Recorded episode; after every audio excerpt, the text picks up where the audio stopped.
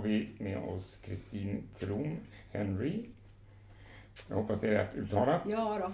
Eh, eh, men eh, och hon är psychic och in, intuitiv och professionell astrolog och andlig lärare.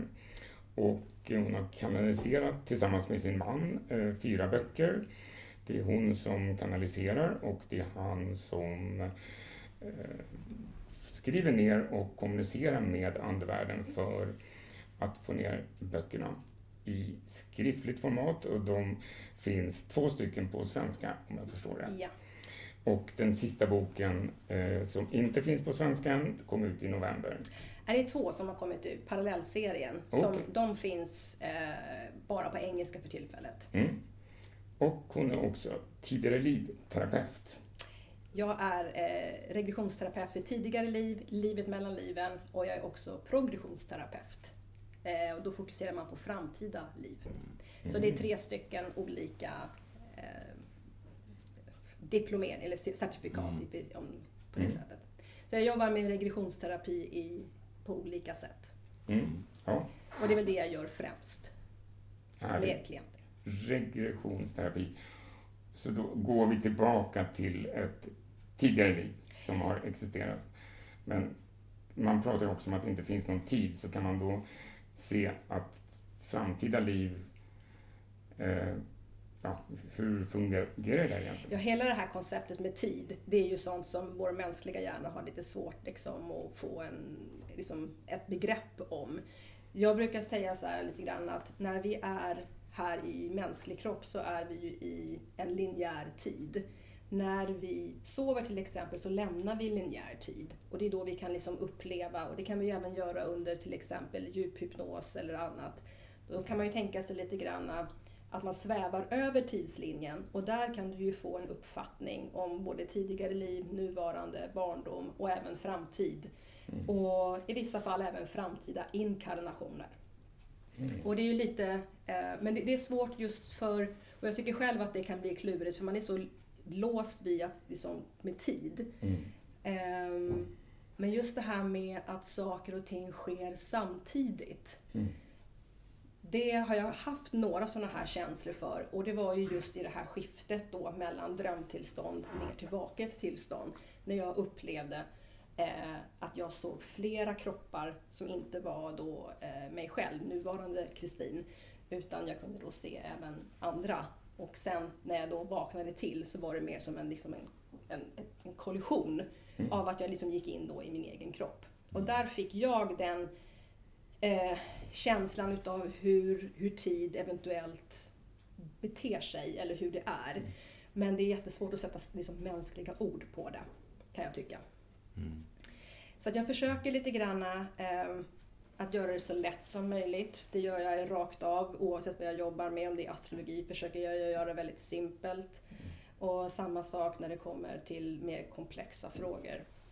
Men, men det här med pro, alltså framtida. Mm. Men eh, som, vad händer med den egna, egna viljan? Precis.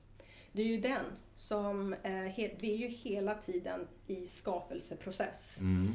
Så allting vi gör nu, det skapar ju vågrörelser, om vi då tänker den här tidslinjen. Mm. Det skapar ju vågrörelser då, i det här fallet om vi då tänker framåt i mm. tid. Så det betyder ju precis som du säger, att eh, allt det du gör, alla dina tankar, alla dina handlingar, för tankar är också mm. actions. Eh, det skapar ju förutsättningar i din framtid. Mm. Antingen i ditt nuvarande liv, men även också i vilket typ av liv du kanske väljer nästa gång. Mm. Ja, ja, okay. Och på samma sätt om vi då tänker bakåt i tid, så som jag brukar säga, vi, vi traskar runt väldigt mycket i nuvarande liv ovetandes om att vi repeterar beteenden, mönster, mm. känslor, tankar som kommer ifrån tidigare liv. Och det är det som regressionsterapi handlar om. Det handlar ju mm. om att få upp de här, eh, med, det här medvetandet till eh, ett plan där vi kan göra förändring och i så fall inte skapa nytt karma. Mm, okay. det är ju det, det som är själva tankeprocessen. Mm, men då är det karma, så det handlar om karma? Allt handlar om, om eh, på något vis Eh, som våra guider som ni har läst i, jag vet inte hur långt ni har kommit i, i boken. Nej, jag, det, jag har inte fått någon än, men Nej. jag fick en av dig nu Ja, tack. så det är bara att slänga sig i. Men eh, som de, de pratar ju väldigt mycket om det de kallar för den karmiska kappan. Mm. Och jag vet inte om du har hunnit till det ännu i boken. Nej, Mm, nej, men det handlar ju om att varje gång som vi, och det här är ju alltså förutsatt att man då tror på reinkarnation. Alla gör ju inte det. Eh, men för oss som är, det här är en, ett naturligt tillstånd och en verklighet. Så den karmiska kappan, det är ju att i och med att du går in i en kropp så tar du på dig vissa eh, läxor som du vill jobba med. Mm. Mönster som kanske du inte har löst i tidigare liv. Ehm, ibland så går du ner och hjälper andra med deras karmiska Mm. läxor. Så det är lite beroende på vilken typ av roll du ska ha i det här livet. Men till exempel om jag kommer ner i ett jordeliv och så tycker jag att eh, Mikael, din, din kappa den är mycket schysstare. Den ser mycket lättare ut att ta på sig. Det är mycket mindre problem i din. Så jag kan ju inte ta på mig din karmiska kappa. För jag jobbar ju med min egen, så det är personligt. Mm. Eh, när vi har jobbat igenom vissa lärdomar så säger då våra guider, de kallar dem för att då viker vi ihop kappan. Mm. Vilket då indikerar ju naturligtvis att eh, resan och processen är, kvar, är klar här på jorden. Det betyder ju inte att du inte kan komma tillbaka till jorden fler gånger om Mm. du vill. Om du tycker att det här är en schysst plats att färdas till som själv. Mm. Men då kommer du ner så att säga och kanske jobbar med att hjälpa andra själar som fortfarande eh, jobbar med sina karmiska kapper. Mm. Så att om man tänker då jordplanet här, eh, tredimensionellt, jorden. Mm. Det här astralplanet då som är superintressant faktiskt, för det är ju här som vi får access till drömmar, nära döden-upplevelser eh, och så vidare. Och astralplanet, jag ser att du, du drar med din hand över i ett rakt streck härifrån. Men, och det betyder då astralplanet är alltså... Nej, jag säger inte att det är, är rakt. Nej, inte rakt, men alltså du, du, det är som en... en Det är ett skiljeblock. just det. Och som, de, som våra, vårt andliga team, de kallar ju det här astralplanet, eller de kallar det för fjärde dimensionen. Mm. Eh, och det här är ju där som till exempel när medium får kontakt med nära och kära. Eh, vad vi än egentligen gör från vårt jord, jordeliv när vi kopplar upp så är det ju det här skiktet vi på något sätt kommer åt. Eh, nu tappade jag tråden där, vad var det jag skulle säga om fjärde dimensionen? Kappan var det. Mm. Ja, så när vi då lämnar ett jordeliv, lämnar den fysiska kroppen, så färdas vi ju igenom det här skiktet. Och det är ju inte en andlig dimension nödvändigtvis, utan det är ju en, en mix utav vår fysiska värld kontra vår, de rena andliga dimensionerna. Mm. Så man kan bara, bara för att ge en bild hur, Mm. hur jag brukar förklara det här. Mm. Det är att vi lämnar kroppen, vi färdas upp i det här skiktet, fjärde dimensionen, lämnar vår kappa där som hänger vackert i sin garderob. Tills nästa gång vår själ gör resan en gång till. Och så tar vi på oss den tills vi har då slutfört. Mm. Spiritismen har ju sju principer. Mm. Sjunde principen. Jag har lite svårt för när en del skriver den, men det, det det att alla fortsätter ett liv efter det här, om de väljer det. Och det där med väljer, alla går väl vidare på något Mm, sätt. Men som du mm. säger nu, så blir det ju också så här att det beror på vad man gör med sin kappa. Mm. Mm. Mm. Man kanske inte gör så mycket med kappan. Nej. Och då ser den likadan ut när du Mm. kommer tillbaka nästa gång. Precis. Så kan det vara. Men man fortsätter ju alltid. Precis. Men man väljer att förbättra sig eller inte. Ja. Och det som vi säger så här, när du väljer ett liv, vi säger att ditt förra liv var ganska utmanande. Du gick igenom ganska många läxor, Mm. säger vi. Så nästa gång du kommer ner så känner du till exempel så här, men nu vill jag att det ska vara lite mera kanske semester. Jag, jag vill bara gå ner och jobba lite med de här enklare sakerna. Mm. Då aktiveras ju din kappa på ett lite annorlunda sätt. Som till exempel de har sagt om mig och mitt liv. Att i det här fallet så har man aktiverat i min kappa, om vi nu kallar det, vi håller oss vid det konceptet, eh, väldigt mycket känslor. För de ville att jag skulle jobba mycket med känslor i det här livet. Mm. Så det betyder ju att jag ramlar ju på incidenter och situationer när jag känslomässigt har blivit utmanad för att själsligt växa i, i den upplevelsen så att säga. Mm. Och vi säger då till exempel att du kanske bara vill komma ner och, och hjälpa Mikael. Så Mm. det här livet så är din kappa kanske ganska simpel. Så vi, det är ju hela den här processen. Mm. Eh, jag har ju varit på Arthur Findlay och jag vet inte riktigt om de här sju principerna. Jag har ju hört om dem. Mm. Ehm, men jag kan inte säga att jag riktigt vet Mm. vad de... Nej, nej, precis. Nej, men jag bara tänkte, Ja, jag slog nej, mig där just för att Ja. jag fick jag den där frågan för att just... Ja. Men man fortsätter ju alltid, men det beror på hur man gör åt sitt liv med sin Precis. karma så att säga. Och det jag tycker är viktigt att för människor att förstå också, som våra guider också väldigt mycket pratar om, det är att vi skapar hela vägen till vårt sista andetag. Så även om vi till exempel har, om jag möter en person och, på ålderns höst som kanske känner att man inte har gjort det allra bästa eh, av sitt liv. Så har du alltså fortfarande hela vägen till sista andetaget möjlighet att eliminera vissa handlingar du har gjort baserat på nya tankar, nya handlingar, nya tankesystem. Och det är det jag gillar med det här och det är det de pushar så mycket på. Att du alltid är, att du kan skapa ja, men gott. Du kan Mm. alltid skapa din, din framtid på ett nytt sätt i och med att du får en medvetenhet. Mm. Mm. Mm. Mm. Och det här är ju fantastisk kunskap som du pratar om här. Och eh, jag anar, du, du, för du har ju kanaliserat de här fyra böckerna. Och jag anar att den kunskapen kommer från de här kanaliseringarna. Det är ingenting som du har... Eh, alltså du har ju upptäckt det här i dig själv förstås på något sätt. Men du har ju fått mycket av den här kunskapen från andevärlden helt enkelt, eller hur? Är det, stämmer det? För att du har ju, vi har ju den här boken Helig Design, Mm. eh, första vågen framför oss här. Och som jag har läst en del i. Och eh, det är ju väldigt mycket av de här kunskaperna där i. Och eh, jag anar att det är därifrån, från de här resorna och de här mötena med de här guiderna. För att du har både fått det kanske, kan man säga att du har fått det både genom de här samtalen men också liksom att du har upplevt det här också själv? Alltså på Ja. djupare plan?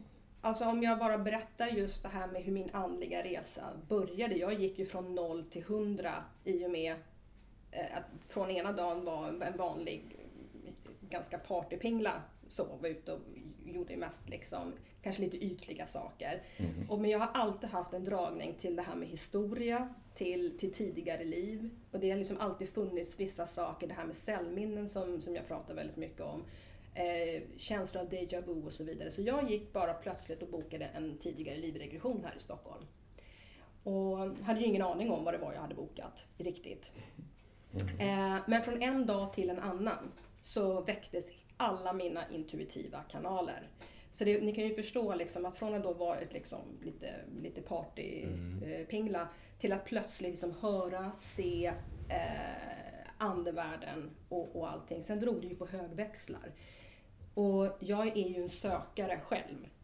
Så jag har ju gjort väldigt mycket av liksom, mina egna eh, resor också naturligtvis. Jag gjorde mina egna livet mellan liv i regression. Då åkte jag till Danmark för det fanns ingen i Sverige.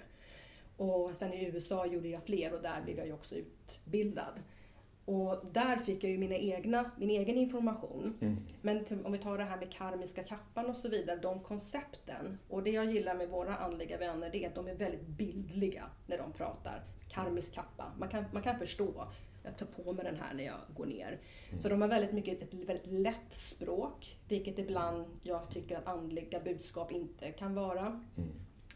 Eh, vilket jag uppskattar och vad jag vet även våra läsare också uppskattar. Men så mycket som du säger kommer ifrån våra böcker naturligtvis. Eh, när det gäller just mycket med karma och cellminnen, jag vet inte om vi ska riktigt gå in på det. Det är ju också från fallstudier när jag jobbar med klienter, både i Sverige och USA. Eh, vad de upplever Mm. och hur deras själsliga utveckling och hur, vad deras själsliga hemmadimensioner och sånt ser ut. Ehm, Men grunden är ju naturligtvis ifrån det som kommer igenom. Men alltså, hur... Från att vara då... Jag bara återgår till den här partypingla. Eh, transformationen. Ja, den var, den var, den var, den var, den var häftig. Men, eh, för jag skrev ju i eh, Mediumförbundet i en blogg om, om spiritual emergency, eller andlig kris. Mm, just det. Mm. Hur förstod du och hur lärde du dig hantera allt det här som hände dig? För det var en väldig transformation på väldigt kort tid. Ja, det var jättekort tid. Och som sagt, det här hände 2009. Och eftersom det vart verkligen från en dag till en annan att jag hörde, jag hörde liksom både, både röster plötsligt i huvudet och det var, det var musik och jag såg saker som jag inte hade gjort dagen innan. Eh, det, det, blev ju en chock. Och, eh, jag du var aldrig på väg till psykakuten eller så? Nej, och det roliga var ju liksom att eh, jag sa ju till min mamma bland annat så här, typ så här, alltså, mamma du, du älskar ju mig oavsett för jag är ju ditt barn. Men det är lite så, sa jag, att jag hör musik just nu i huvudet. Och hon liksom bara, ja, nej men jaha. Det var ju lite svårt naturligtvis att få, få grepp om det. Sen var ju det bara en kort period, men sen hände det någonting annat. Så det var hela tiden, andevärlden gick in liksom eh, extremt hårt. Mm. Eh, och hade jag inte haft det supportsystemet utav vänner, jag hade min privata cirkel då bland annat med, med Helen som mm. finns här. Men, men den ehm, började du då efter? Vi träffades ganska tidigt, så det, jag okay. träffade ju henne redan 2010. Mm. Så att där, då hade redan transen kommit igång.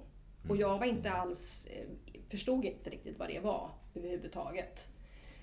Um, så att vi säger så här, om det inte hade varit så att jag hade haft vänner och familj och min man hade jag ju inte träffat i det här läget. Då, då hade det kunnat blivit en emergency. Absolut. Mm. Men allt som jag upplevde som var liksom kanske konstigt. Eh, det blev bara liksom en naturlig del utav mig. Jag vet att när jag var i London på Arthur Findlay så vet jag att det var en man som, som satt där, en av eh, medierna där. Uh, eller han var nog någon del i någon annan klass där. Men han satt och tittade på mig nere en kväll. Och så satt han och så bara tittade han bakom mig och så sa han bara, hur, hur förklarar du dem där? Och jag bara, nej jag gör inte det. Han bara, jag tror du ska åka till USA för där, där förstår man nog sådana där. Så han såg ju någonting. Mm. Eh, och när jag kom till USA så var det också en helt annan dynamik eh, än vad jag upplevde i Sverige och Europa. På vilket sätt? Därför att det är en helt annan... Eh, eller det behöver det inte vara, det är bara det att jag kanske inte har kommit i kontakt med det här i Sverige och inte i England heller. Men jag upplevde en utveckling och också just det här när man kommer till exempel att man pratar om eh, utomjordliga energier.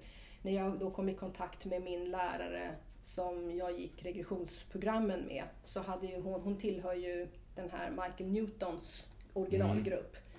Och hon är ju psykolog i grunden men hade väldigt mycket kunskap om själar som, som, som var som jag.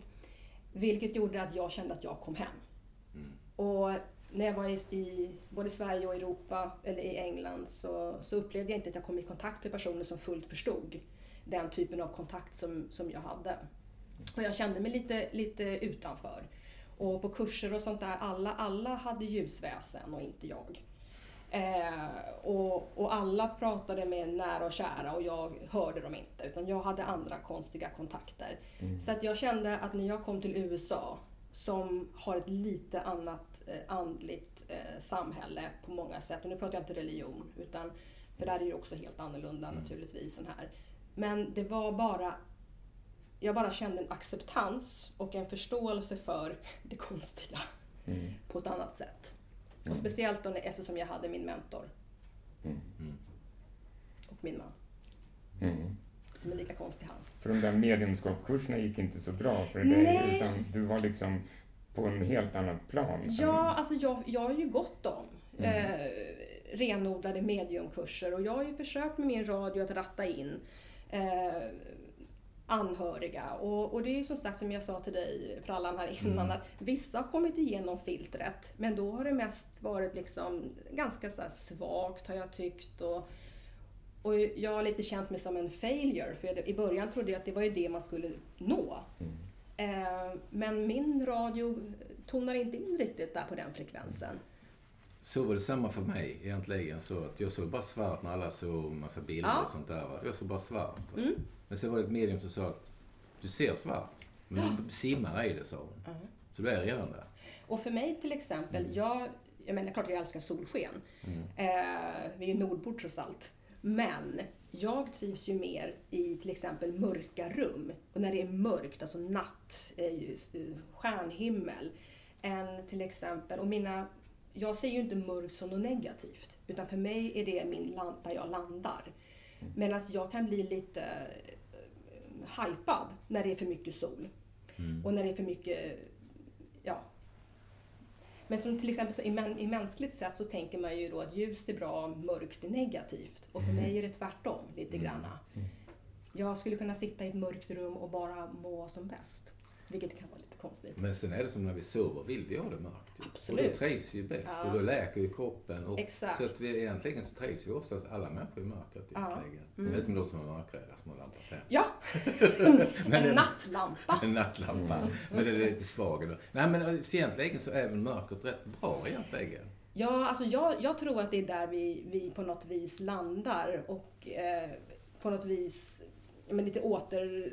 som att Man laddar sitt batteri på något Mm. sätt. Jag kan inte riktigt ladda mitt batteri om det är konstant sol. Och när vi bodde i Colorado till exempel, Colorado har ju ett fantastiskt väder. De har ju alla säsonger men det är nästan klarblå himmel konstant. Mm. Och det är ju jättefint. Men ibland kände jag lite grann att jag liksom saknade lite det här mörkret som ändå finns i Sverige eh, på, i november. Men eh, annars så, ja men just som du säger, alltså man, man på något vis, det laddar, laddar batteriet där Mm. lite Mm. grann. Ja, det är som när jag är på landet. För att när jag är i stan då är det alltid ljust på något sätt. Det är ju gatljus och det blir ju Mm. aldrig riktigt mörkt. Eh, Och när jag är på landet där kan det bli sådär kolsvart. Och ibland när jag då ska gå och lägga mig och sluter ögonen så blir det väldigt ljust. Mm. Och ibland är det ju som att jag måste nästan titta upp. Jag, jag måste faktiskt titta upp ibland och tänka, är det min fru som skulle gå upp och kissa eller och tänt lampan eller någonting? Men det är ju totalt mörkt. Ja, ja. Men det är underbart med det här. Då kommer ett annat ljus Mm. som får synas. Exakt, ett helt annat. Men, men den upplevelsen får jag inte i stan för där är det alltid ganska ljust. Alltså. Mm. Så att det där med mörker, det är ju viktigt för att hitta.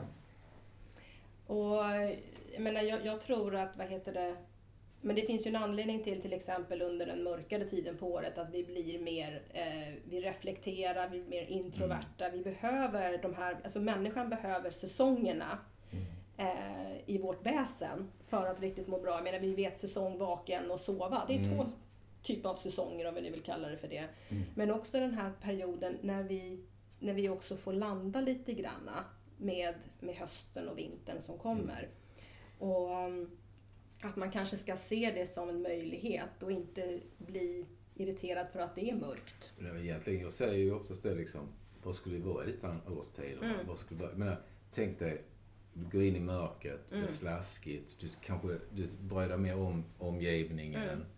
Sen, och så går du vidare, så våren, du känner dofterna, du ser blommorna. Ja, Och sen så kommer sommaren, sol. Alltså, hade, vi inte, hade vi bara haft sommar hela tiden Mm. så hade det inte varit lika kul. Nej. Hade det varit vinter hela tiden så hade det inte heller varit kul. Hade Nej. det varit höst hela tiden så hade det inte heller varit kul. Det, så det här blir ju olika perioder för vad man ska göra eller vad man känner för. Mm.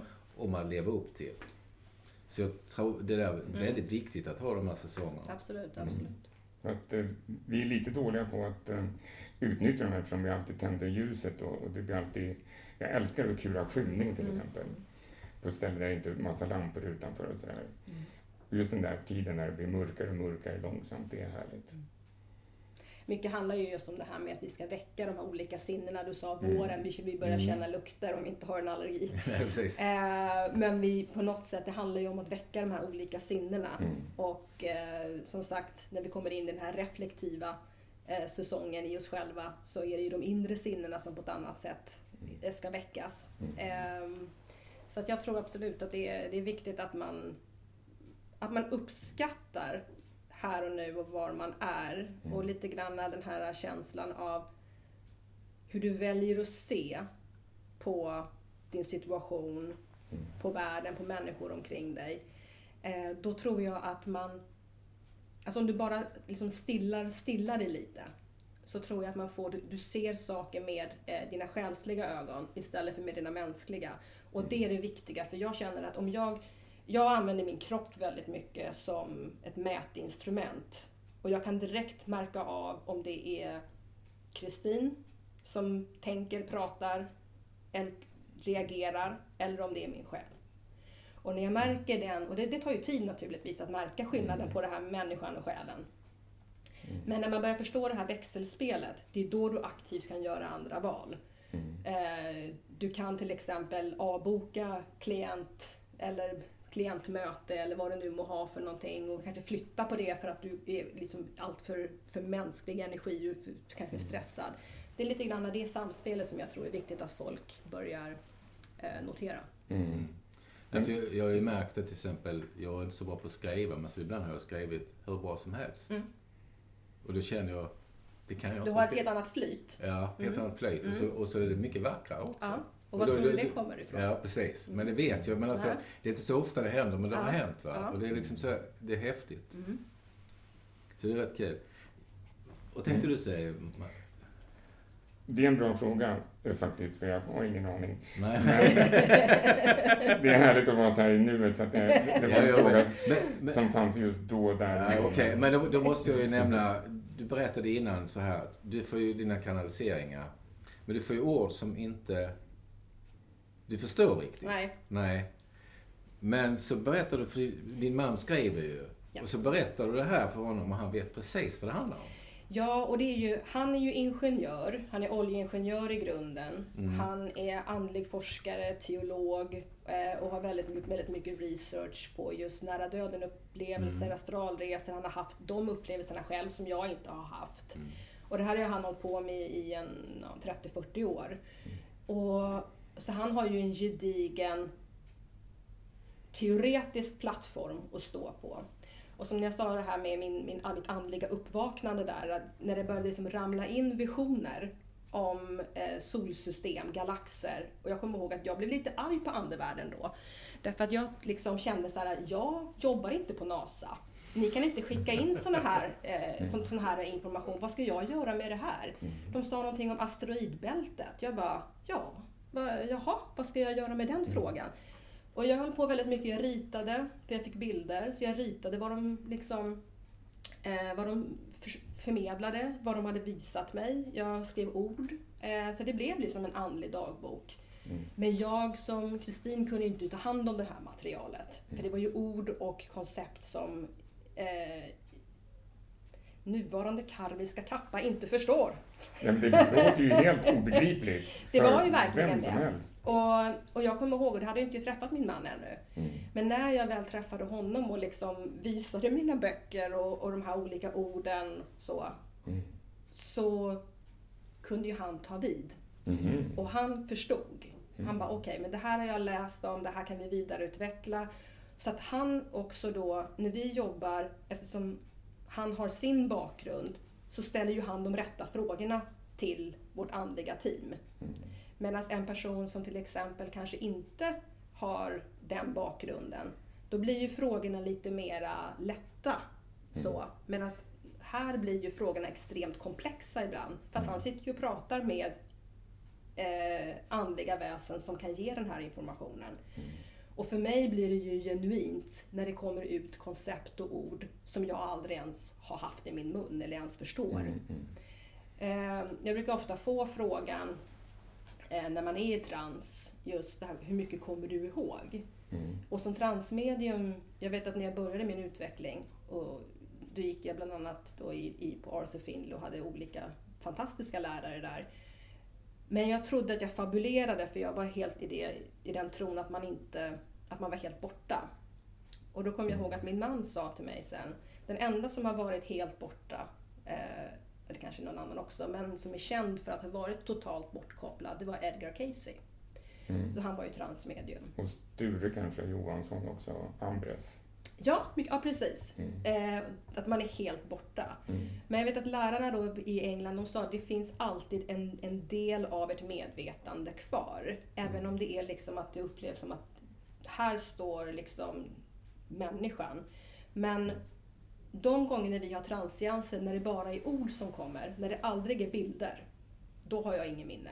Mm. Men när de, vi två har sessioner, då är det ju mycket bilder de visar. Eh, hur andevärlden är strukturerad, eh, universum och så vidare. Och då är ju de kvar på något sätt.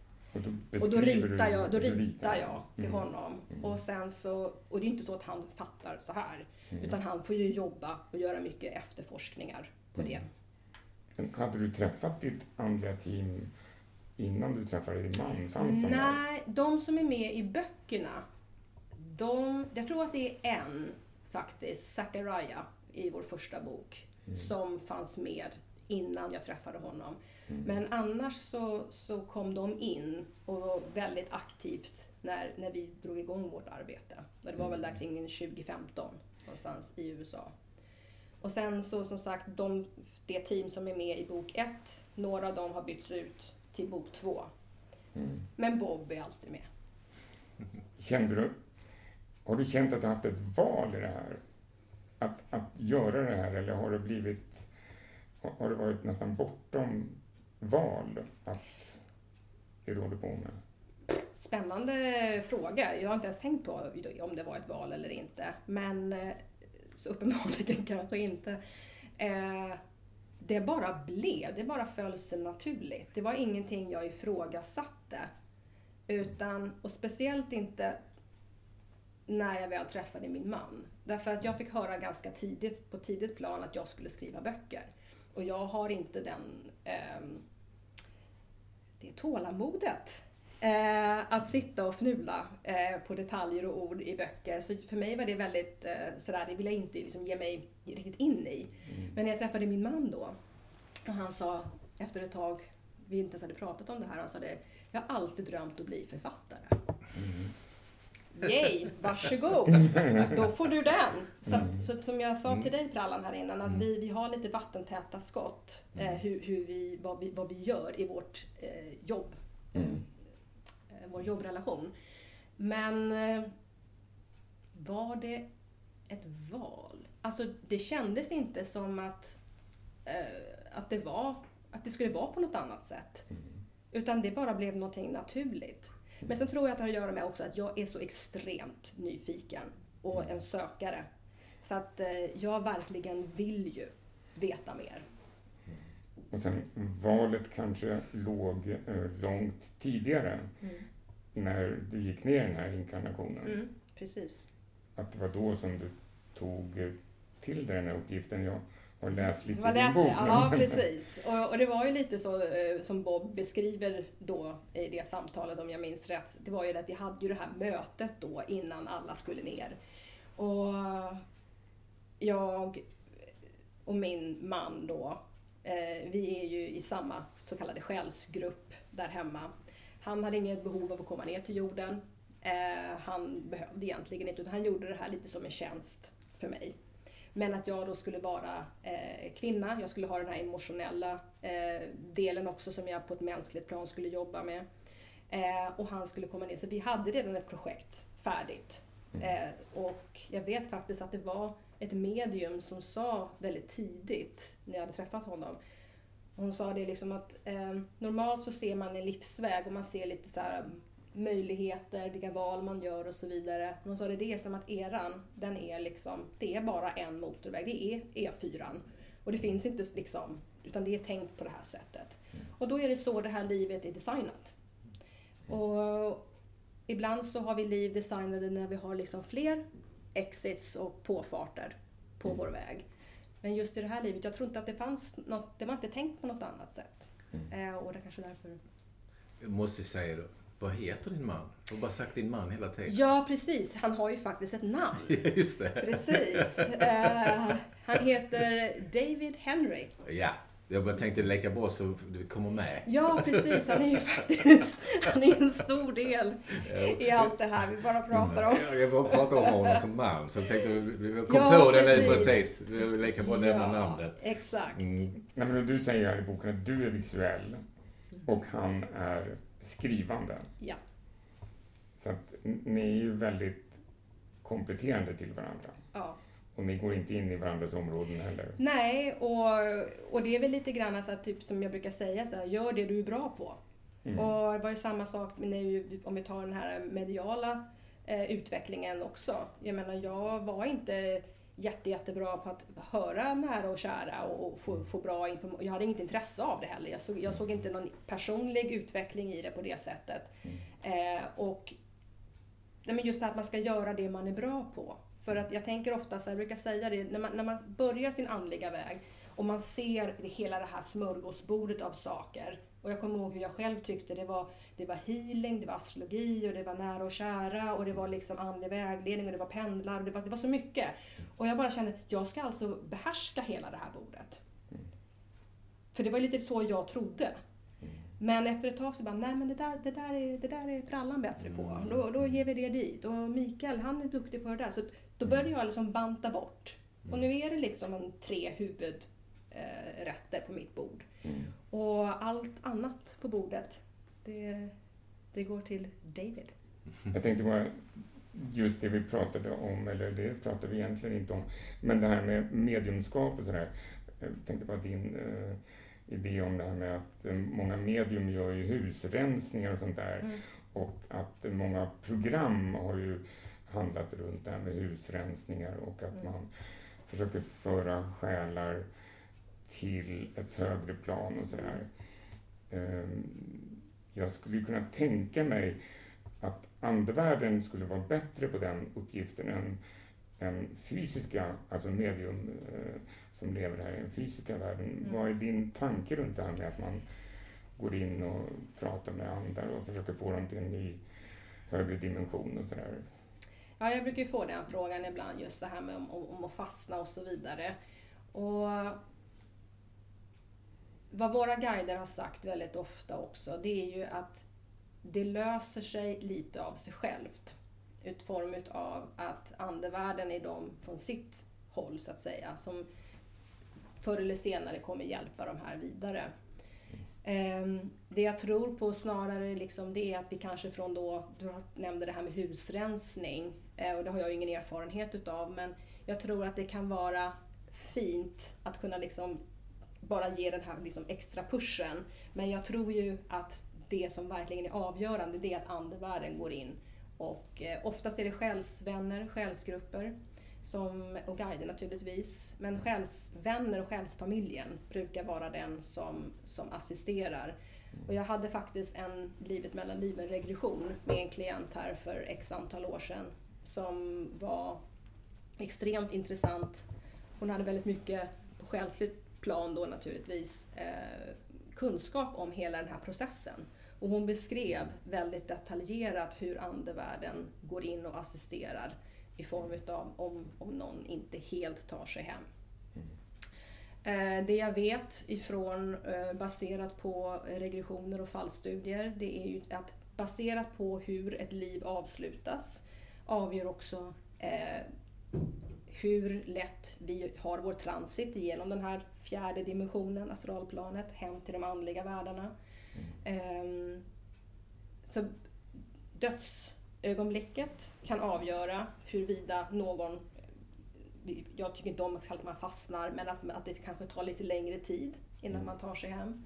Ehm, Men också beroende på hur många gånger en själ har varit på jorden så är det också avgörande för hur lätt du, du rör dig igenom det här mellanskiktet som är då en, en, en blandning utav andligt och jordigt Mm. eh, Mm. fält. Så att eh, jag tänker mig kanske lite grann att om det är en själ som kanske inte har rest så många gånger så, Mm. så kanske det tar lite längre tid Mm. med sin transit. Mm. Eh, och, men huvudsakligen är ju det, det är ju att, att andevärlden går in och hjälper till. Mm. Just Jag det. Jag, jag bara tänkte, Ja. De här tre benen du pratade om, precis innan jag avbröt med den här frågan, så pratade du om att du stod på tre ben eh, i det här med andligheten. Och var det, Tre ben. nej, eller ben, men du, det var tre olika saker som du med. min, min, mina tre rätter på bordet som är kvar. Ja. Ja, mina tre ben. Nu, nu förstår jag vad du menar. Eh, ja, vad, vad som ligger kvar menar du? Nej, eh, de här, eh, du, du, de, du pratade om de här Mm. tre sakerna som du håller på med nu. Mm.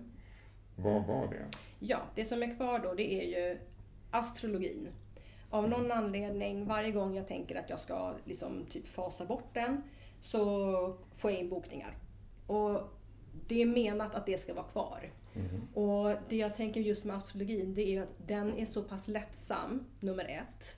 Den är också mer konkret, för du kan bevisa på olika sätt eh, när du gör horoskop eh, för människor som kanske inte tror på saker. Och jag hade till exempel en man som frågade mig vilket universitet jag hade gått för min astrologiska eh, filkand.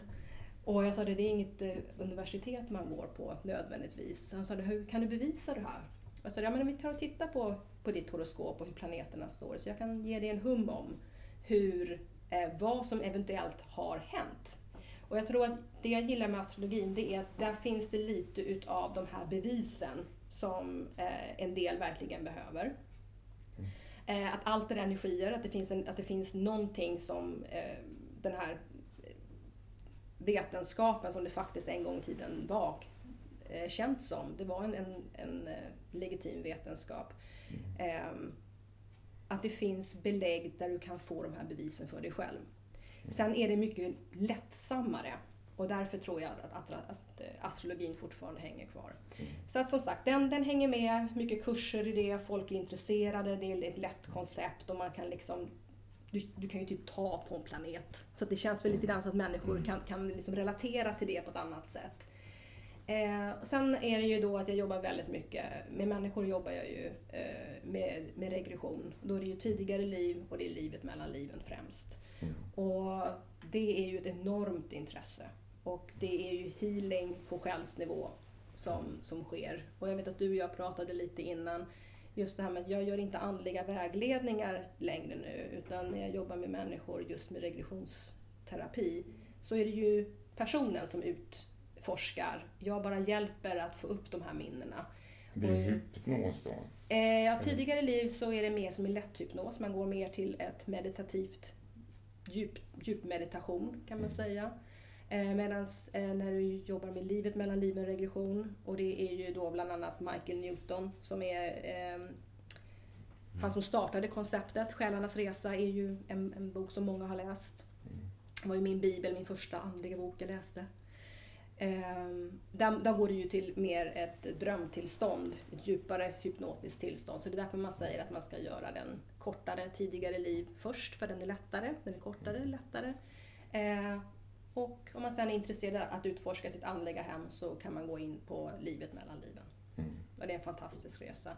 Så att det, det är ju det som jag främst jobbar med och, och det är ju Alltså folk har ett enormt intresse av det här så det, det bokas på rejält vilket är ju superkul. Mm. Och det är ju det här med att man vill utforska själv. Mm. Man vill inte att jag ska tala om nödvändigtvis vad de har varit i tidigare liv och det gör jag ju inte. Mm. Utan det är ju, är ju klienten som är motorn och historien. Jag bara hjälper att få upp det här. Mm. Så det är väl då den stora eh, kakan i mitten här. Och sen har vi ju det här då med, med, med trans eh, och jobbet. Och vi har ju publika seanser. Vi hade vår första publika här nu för mitten av februari. Första på två år Mm. på grund av allting. Sista vi hade var i USA.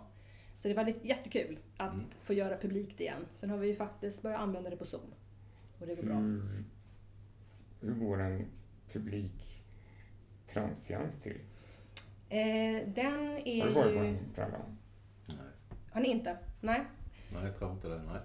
Nej, den publika, då är det ju så att ja, jag eh, avlägsnar mig en stund och min man öppnar upp med kraften eh, och publiken som sitter där på valfritt sätt som han gör på olika sätt varje gång. Eh, när jag sen kommer in och sätter mig så, här återigen, det ska, jag, vill, jag vill helst att det ska vara helt mörkt. Men det går ju inte för då ser ju inte någon någonting. Men normalt med, med så, när man jobbar med kanske både trans och fysiskt mediumskap så finns ju det här med att man kanske sitter med bara en röd lampa. Men eh, när vi har publikt så måste ju folk kunna se, så då får vi ju ha lite mera ljus. Eh, och sen så, så bara går jag in i det här tillståndet. Eh, och därefter så, så kommer några från vårt andliga team igenom och levererar budskap. Det brukar pågå i ungefär en eh, 45 minuter. Sista gångerna har de varit över en timme för att det var så mycket frågor. Det är alltid på engelska, ska jag också säga och tillägga. Och det brukar en del undra om just här i, i Sverige, varför jag inte gör det på svenska. Och det är inte så att jag inte kan på svenska, men när du jobbar i trans och när du jobbar med andevärlden, alltså de skapar ju ett språk. De använder ju de ord som existerar i min ordbank så att säga. Och för att det inte ska bli så att jag håller på och redigerar material och eh, behöver tänka att, att jag går in medvetet och försöker hitta svenska ord. Mm. Eftersom vi alltid jobbar på engelska, eftersom min man är amerikan, mm.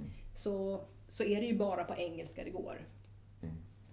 Så att eh, där, det är anledningen till att vi bara gör på engelska. Mm.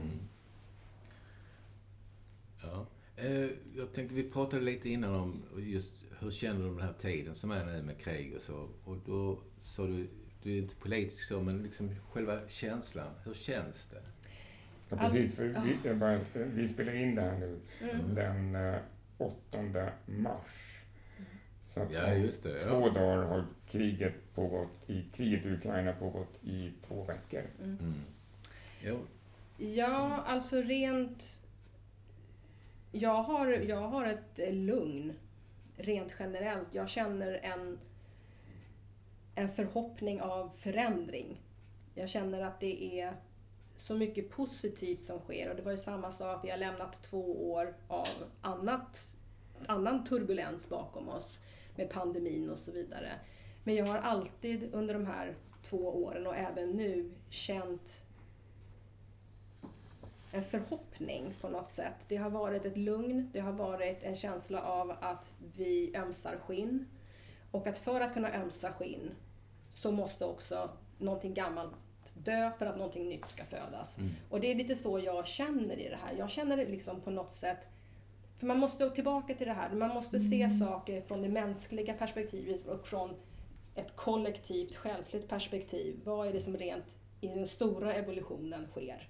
Mm. Eh, vad är det andevärlden har för plan? Och inte liksom bara fokusera in just, nu är det två år, nu är det en vecka. Eh, utan liksom, vad är det större som händer? Jag tänker på det här med pandemin. Hur hela vår planet fick en andningspaus. Vi flög inte omkring huller om buller och, och eh, störde miljön. Eh, flera nya djurarter kom, kom till som man inte hade sett på, på väldigt länge. Och det var liksom så mycket positivt som kom där. Och jag märker att jag tycker att människor ibland drar sig kanske lite för mycket till, till det som är lite mindre positivt och inte ser en större potential. Och jag tror att rent allmänt, som sagt, eh, jag, jag, ser att det är en stor transformation. Våra andliga vänner har liksom försäkrat oss om att det är en förändring, att det är turbulens, men att det är en, en cykel som på något vis eh, måste genomgås. Och det här är inte första gången, utan det är eh, ett åter... Ja, men det, det ser man ju nu på, under pandemin. Folk tar det lite lugnare. Mm. Mycket. Alltså det är inte samma stress. Eh, som vi satt nu på restaurangen så här. Det var lite folk där. Ja. Mm. ja men är det inte härligt? En måndag. Men det, annars har vi suttit på den här restaurangen och det bara kryllar mm. folk. Mm. Det är lugnt. Mm. Så det, det, det, har blivit lugnare på något sätt. Folk jobbar ju hemma mer kanske. Mm. Har mer tillgång till sin familj mm. på något annat sätt.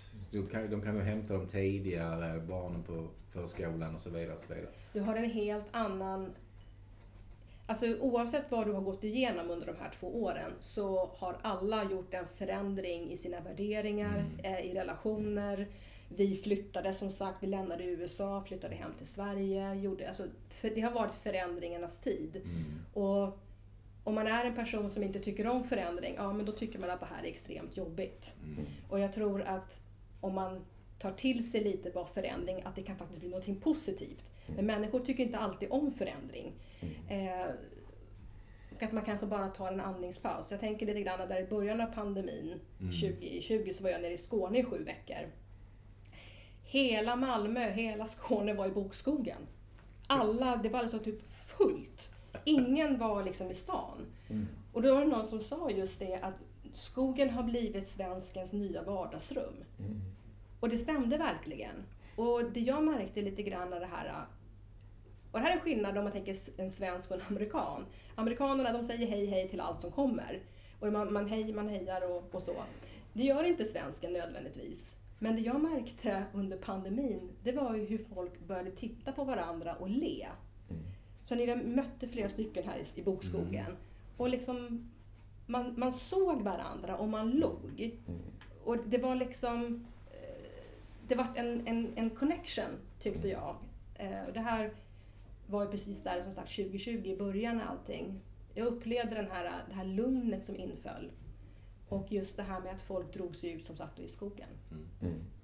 Ja, Det är rätt roligt just när man går i skogen. Mm. Då hejar ju folk på varandra helt plötsligt. Mm. Ja, Så går du på någon steg, det går inte så många, Mm. så möter du två människor och säger hej hej. Mm. hej hej. Eller går du på en större gångväg Mm. och så möter du någon, du möter alltså inte kanske, kanske två, tre personer, men Ja. de hejar de flesta. Mm. Och det är rätt roligt, jag brukar ju alltid säga hej, men det, det är rätt kul att vänta in den då för att se. Ja. Mm. Så det har blivit mer så faktiskt. Ja, tror jag. det tycker jag också. Men sen skogen är ju någon form av, eh, vad ska man säga, svenska folkets nya kyrka också. Ja. Det är liksom Mm. att man går, istället för att gå till kyrkan så går man in i skogen. Mm. Och går runt där och liksom känner någon form av tillfredsställelse Ja. och andlighet kanske. Det, jag tror det, det, det, det skogen har en stor kraft tror jag. Ja, absolut. Mm. Och det, det är ju lite där vi kan hämta eh, både inspiration, näring och, och allting. Om vi bara sitter still och lyssnar så hör vi saker som vi inte trodde vi skulle höra. Vi, Mm. vi ser saker. Och, eh, och det är lite det som, som, som jag tror att, att, vi, att vi har fått i och med den här pa, lite paus. Ehm, men oavsett så tror jag ändå att, man, att vad, man, vad som än har hänt, det har blivit en förändring i, i värderingar, eh, hur vi upplever Mm. vår situation. Jo. Helt Mm. klart. Jo. Nej, men, mm, det, här, det är ju en förändring som sker nu verkligen med kriget och Europa. Och, Mm. Och jag tänkte att det kom ju två dagar efter den här numerologiska då, 2, 2, 2, 2, 2.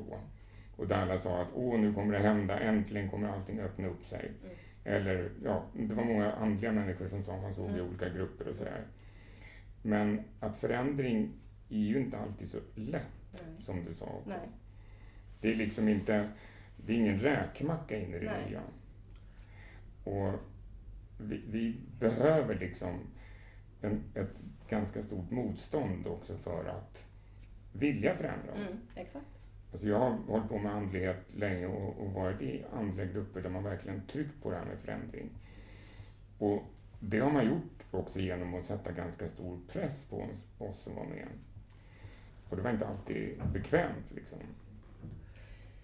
Jag tror att om, om man utgår från att livet ska vara bekvämt då, då blir man kanske både lite besviken och jag tänker lite grann att, att eh, ja, men det, det är liksom antingen är det här ett bonusliv du har eller så, så, så kanske man inte har liksom varit i mänsklig kropp så väldigt många gånger vilket gör att det också blir en, en konflikt i allt man upplever och känner.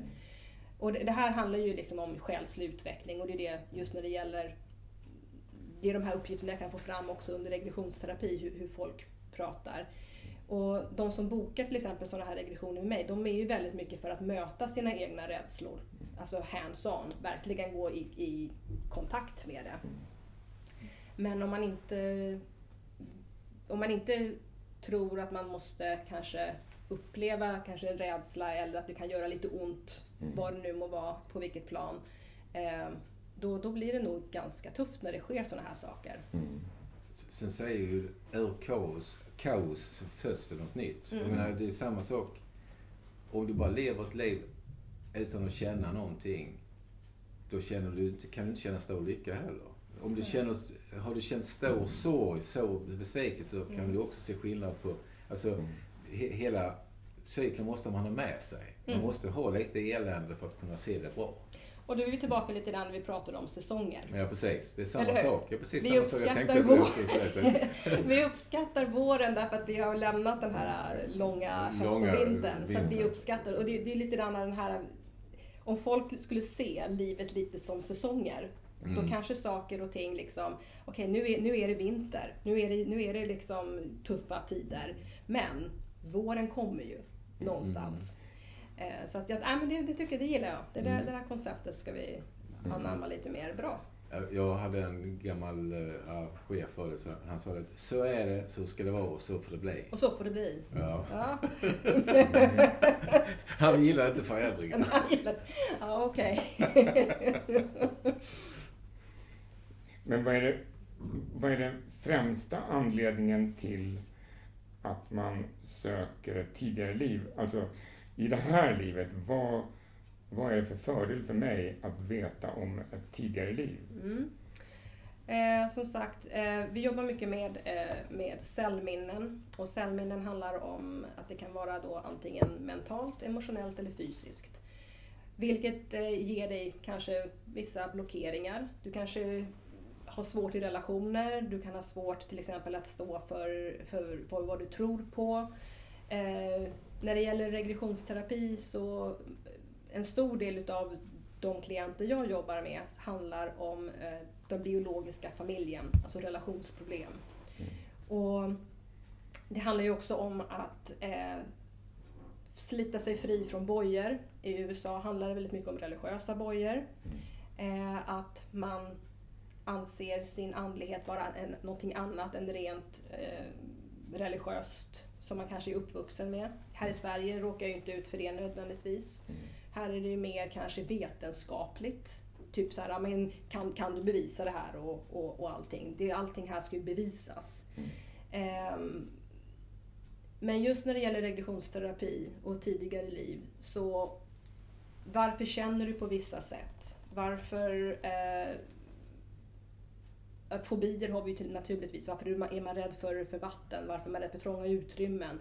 Och i och med att du får upp det här till ytan så kan du ju aktivt också eh, göra andra, eh, ha andra tankemönster. Som till exempel, jag är rädd för, för vatten, hög sjö.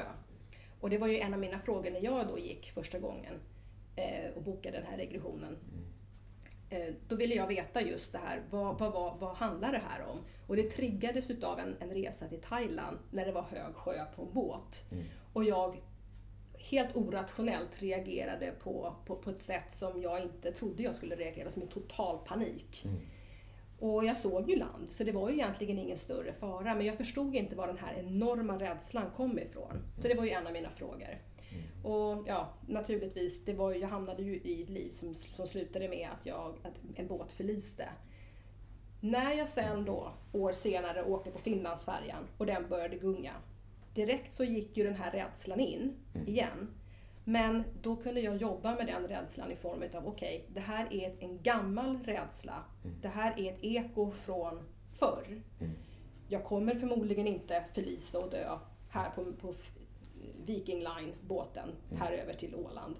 Eh, och då kunde jag liksom lugna mig i det och veta att den här rädslan som, som jag känner nu, för jag var ju fortfarande rädd, men den var inte befogad nödvändigtvis. För jag var ju på ett annat, ett annat, en annan trygghet än vad jag då var där.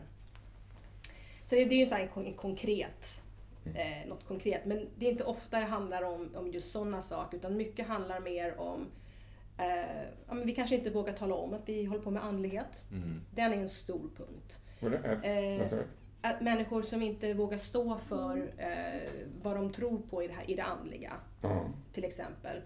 Och ja, det finns ju i vår historia ganska många liv som har slutat sådär när man har pratat om, Mm. om andlighet. Då har ju kyrkan varit där kanske och Mm. ehm, satt den på bål. Så det finns ju mycket sådana här, och det är ett cellminne. Det betyder att det finns en blockering, av, en rädsla av att tala om vad du står för. Mm. Det är ju till, det är en ganska vanligt eh, ämne som kan dyka upp. Mm. En del kommer med ämnen som handlar om eh, att man känner att man inte har blivit sedd. Mm. Ehm, och då kan det också funnits eh, ett tema i det. Var, varför, varför kan jag inte få relationer att fungera? Jag hade en kvinna som kom som eh, inte ville ha barn. Sa, det, det väljer man ju själv. Det är ju Mm. ingenting så.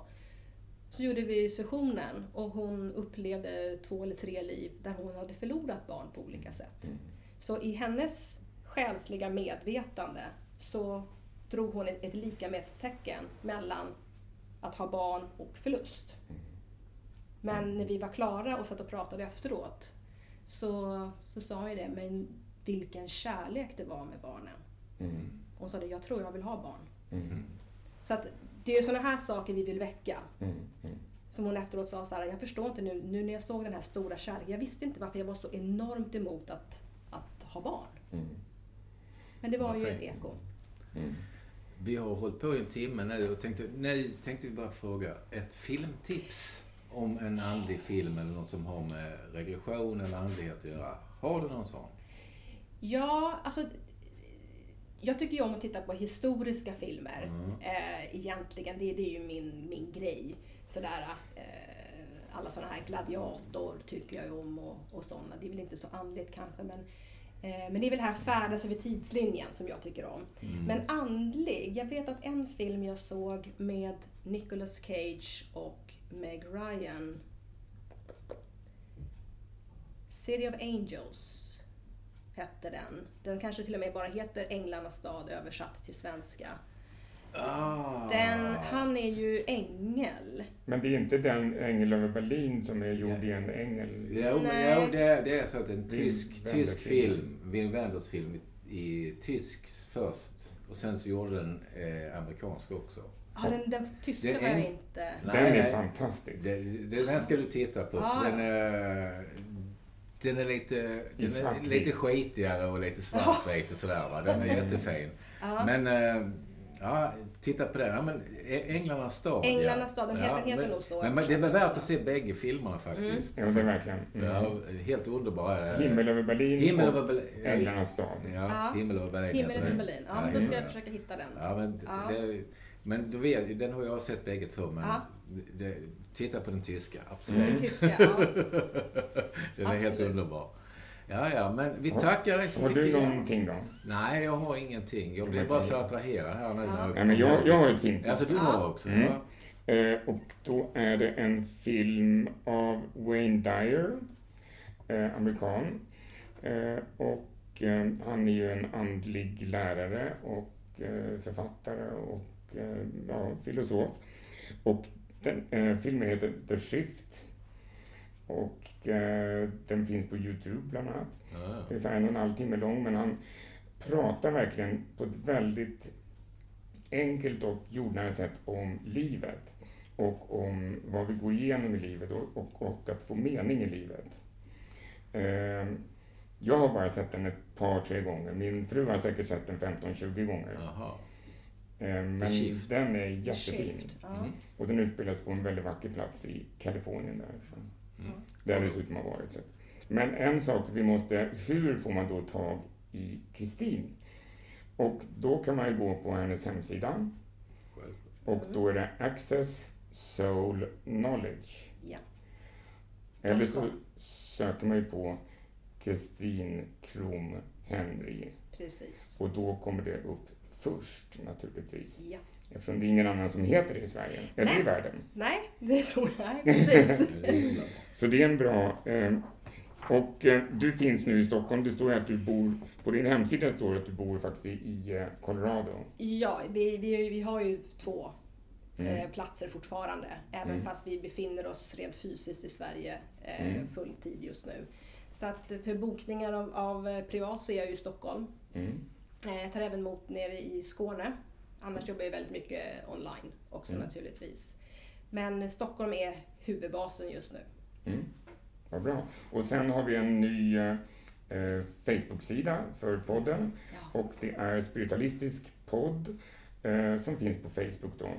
Och podden ges ju ut av Stockholms spiritualistiska förening. Och eh, vi har inte riktigt lanserat den här nya Facebook-sidan än, men den kommer i dagarna. Så att, eh, La- Lagom tills den här episoden kommer ut. ja men precis. Och Mm. eh, jag heter Mikael Ek och Just det. Och jag heter Prallan Alsten. Och nu, betal- nu tackar vi Kristina för det här. Ja. Tack så Tack så mycket. Tack så jättemycket för att jag fick Jättekul komma. att du fick komma och väldigt kloka ord. Ja, tack så jättemycket. Tack så mycket. Tack så mycket att fick komma. Tack.